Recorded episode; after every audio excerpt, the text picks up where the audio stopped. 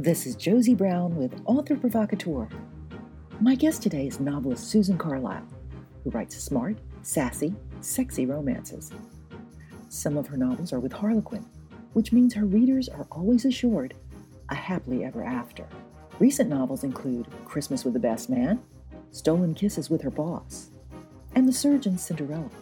And just in time for the Barbara Reader Appreciation Weekend 2018, Susan will be releasing a new novel Redeeming the Rebel Doc. Hi, Susan. Thank you for joining me. Thank you for having me. I'm excited to be here. I so love you. First, I'd like to talk about the upcoming release that you've got called Redeeming the Rebel Doc. I have to tell you, I love the idea of a doctor who has been such a bad boy and that he, I mean, perfect, right? Oh, yeah, yeah. And now he needs the help of a sassy PR executive and, of course, the sparks fly. So, how did you come up with that concept? I, I, a magazine in in the airplane. Oh my God! It the um I they usually put in you know ads for things and um this was an ad for a PR person and I thought oh what if there's a bad doctor and needs some PR work, and um, and then just took it out, took it from there and went. Um, so I, I get my ideas from all kinds of places, but this particular one came out of a, out of a magazine. I think that's wonderful. I agree with you. You can be sitting in the I was sitting in the gynecologist's office and I read an article about somebody called a baby planner, and I came up with my book, The Baby Planner. Oh, yeah, I see that's great stuff. Yeah.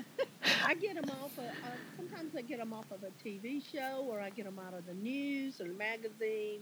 And, um, you know, that you just kind of run with it and say, hey, what if, you know? Exactly, exactly. I also want to note uh, to the listeners that uh, we both come from the same neck of the woods, which is Georgia.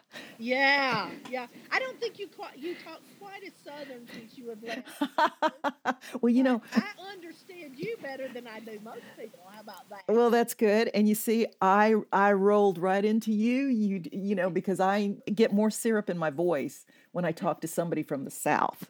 Yeah, have to throw in a good y'all. Y'all, exactly. I broke myself of the y'alls. So, so you know, I've also noticed you've got like a very strong southern cadence, both in your plot and your tone.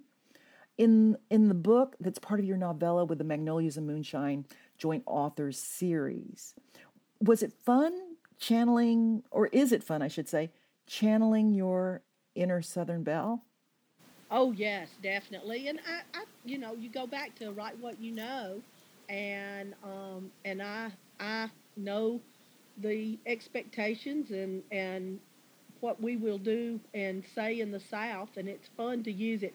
I have to be a little more judicious on my medicals because so many of them are um, translated into other languages, and my Southern doesn't always trans uh, doesn't always translate well into Italian or Icelandic or Norwegian. So um, when I write those books, I I uh, I don't I don't tiptoe, but I'm conscious of, hey, I can't use that slang statement in dialogue because it's not going to translate at all like what I mean it to.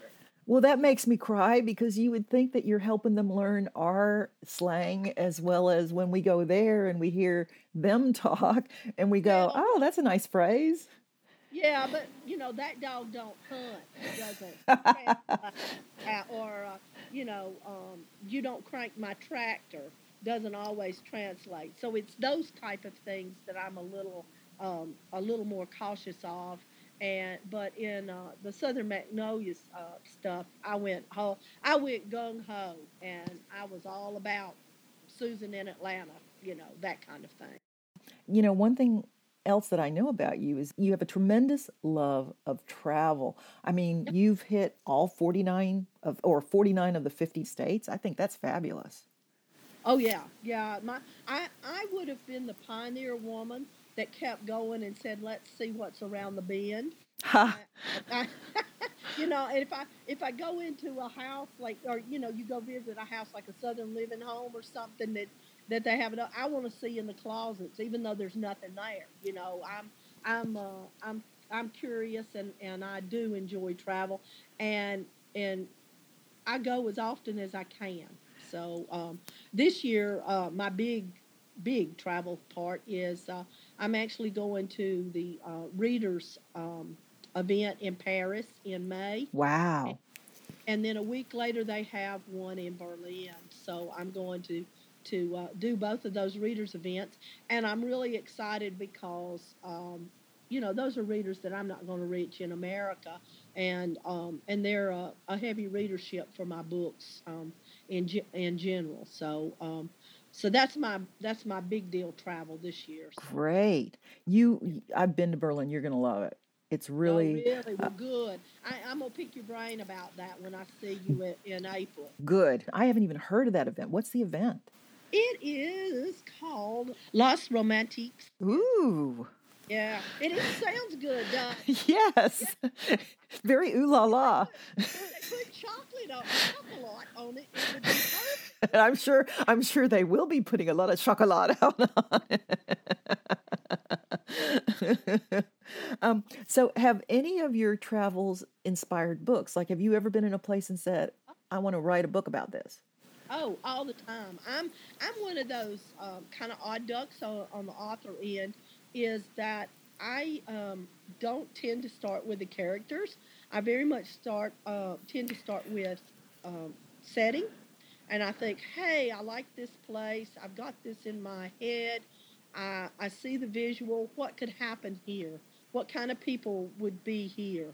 And um, and go from that. Now I, there are some books that I have that are you know start with a character, but that's really pretty rare. In fact, the one I'm writing right now um, actually takes p- place in a small town in uh, in the Panhandle of Oklahoma, and um, my family came from that area, and I know it. So I've said, okay, what would happen if you take you know this Boston doctor that family has has everything and it's a big social life and plop him down in to this small town with 800 people. And um, it gives you a really, it gives you conflict kind of up front, or exterior conflict anyway. But um, but I, I anywhere I travel, you can guarantee there's going to be a book come out of it sometime. well, oh, yeah. I want to. I'm looking forward to that book because I do. I appreciate that area tremendously. Yeah. And I think you're going to bring out everything that's sweet and wonderful about it and at the same time have just the right amount of conflict from you know the big fish going into the small pond all of a sudden oh yeah yeah so it it, it has been fun to write so far so um I, um, but it that that helps with um, that kind of conflict. But I also have a good idea of how things look, and I think readers appreciate if you can give them uh, those little tidbits of of the dust blowing in your eyes or you know or hiding in a bunker for a tornado uh, the uh, the reality of, of everyday life I, instead of it always being on a loftier plane. So um, those, those they just make it fun for me. I I agree I write, I write what I like so that helps too. Want to hear more about the authors who will be attending the Barbara Vey Reader Appreciation Weekend? Just go to my website, authorprovocateur.com and click on to the other interviews. You'll also find them on the event's Facebook page. And beneath each interview, feel free to leave a comment about your favorite part of it. Doing so puts you in the running for a bundle of the author's books.